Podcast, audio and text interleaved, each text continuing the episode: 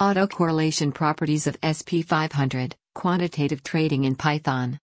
A technical or quantitative trading system on a linear, or delta 1, instrument is basically a bet on the autocorrelation of the underlying.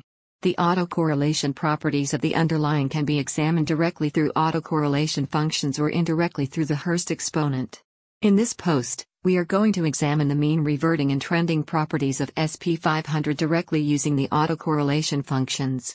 We do so with the goal of designing quantitative trading systems on stock indices. Autocorrelation, also known as serial correlation, is the correlation of a signal with a delayed copy of itself as a function of delay. Informally, it is the similarity between observations as a function of the time lag between them. The analysis of autocorrelation is a mathematical tool for finding repeating patterns, such as the presence of a periodic signal obscured by noise or identifying the missing fundamental frequency in a signal implied by its harmonic frequencies. It is often used in signal processing for analyzing functions or series of values, such as time domain signals. We implemented the autocorrelation functions in Python. We downloaded SPY data from 2009 to the present from Yahoo Finance. We then applied the Python program to the daily and monthly returns of SPY. The graph on our website shows the autocorrelation and partial autocorrelation functions of daily SPY returns. We note that SPY returns are negatively correlated at lags 2 to 4, i.e., SPY is mean reverting in the short term.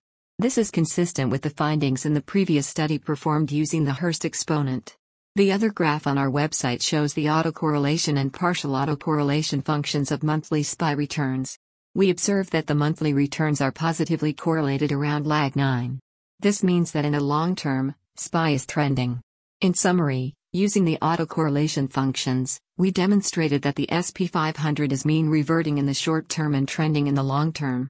In the next installment, we will design a trading system based on the mean reverting and trending properties of SPY.